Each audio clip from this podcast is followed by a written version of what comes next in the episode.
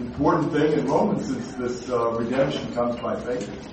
And so Abraham's the, the prime example of faith, and we see how faith is not by works. Faith does not require circumcision. Faith is independent of the law. So when somebody reads 17 to 22.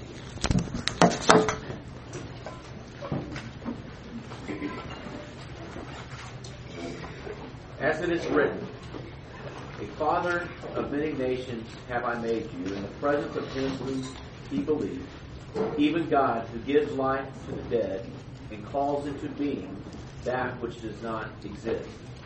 In hope against hope he believed, so that he might become a father of many nations according to that which had been spoken, so shall your descendants be. Without becoming weak in faith, he contemplated his own body, now as good as dead, since he was about a hundred years old, and the deadness of Sarah's womb. Yet, with respect to the promise of God, he did not waver in unbelief, but grew strong in faith, giving glory to God, and being fully assured that what God had promised he was able to perform. Therefore, it was also credited to him as righteousness. So God told Abraham, a father of many nations, have I made you? And how many children did Abraham have at that point? None. Now, how can God say, I made you a father of many nations when he's not even made him a father, period? Do you see the challenge in that? This was a promise made while Abraham was, was childless. So, did Abraham believe that promise? Yes. And, and what did that show Abraham about God?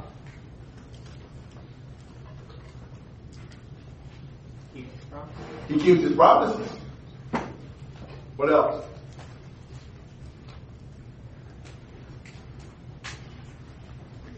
What did it show him about God? The power he has. The power he has? What? That he can do anything. That he can do anything, including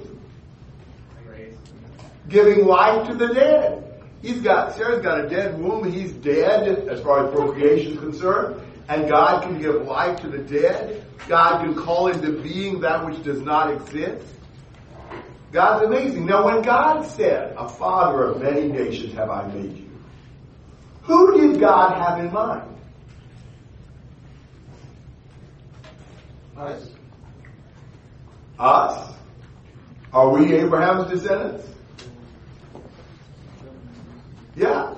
I think he did have us in mind. I think he meant those who were descendants by faith. Now, it is true that there were physical nations descended from Abraham physically, like the uh, Israelites and the Edomites and the Ishmaelites and the Midianites and those sorts of.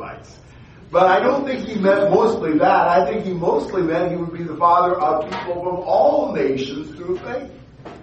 And so what God said about that, Abraham trusted. Now, when we're saying we're saved by faith then, you understand that this is not saying, like people do today, just raise your hand and say the sinner's prayer, or, you know, some, something like that. This is a faith that believes what God says when it doesn't make sense. When it's contrary to all logic, experience, science, or whatever. He trusts God. That's Abraham's faith. you look at Abraham's life. His faith was not some mental, you know, I kind of think there might be a God. His faith was much more than that. Now, look at Abraham's part in this. You know, he says, here, in hope against hope, he believed. In hope against hope, he's saying, this kind of flies in the face of common sense and all human calculation. He had hope, but it was against all reasonable hope. You know, that's the thing you're seeing in Abraham.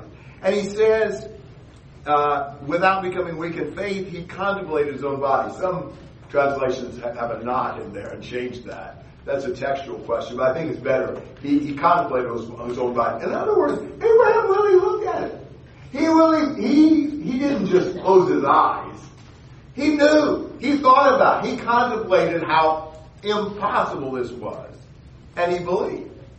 You know, he's 100 years old, Sarah's barren, but his faith grows stronger because of the difficulty. You know, he trusts in God's word He, he believes in God's promise. This was almost a leap of faith. But not a leap of faith in the way people talk about today, where it's totally not based on evidence. I'm just going to conjure up some faith. It's based on God's Word. It's based on evidence, but not the evidence of experience, but the evidence of trusting what God says. When God says something, we can count on it. That's the way it is. Thoughts and comments about that idea? So this is a powerful illustration of faith. Yes. Speak to that. So I also think it's important to remember that while yes, Abraham had faith, he also had doubts because Genesis says that when God told him that he was going to have a son, he fell down laughing. Mm-hmm. So while yes, he had faith, we have to remember that it is normal to have doubts, but we have to let the faith ultimately win. Right. And I don't know that Abraham's laughter in that was disbelief in God. But but whatever, Abraham did come to have conviction that what God said was true. I mean, think about how faith operates.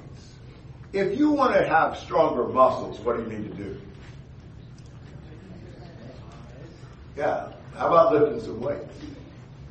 Now, what if the weights are really, really light? How much will that help your muscles? Not as much. You know, you have to have some resistance to grow your muscles. Faith grows when there's resistance, when it's harder to believe, when there's more challenge to that. And so Abraham's faith was God centered. He knew God's power. He trusted in God.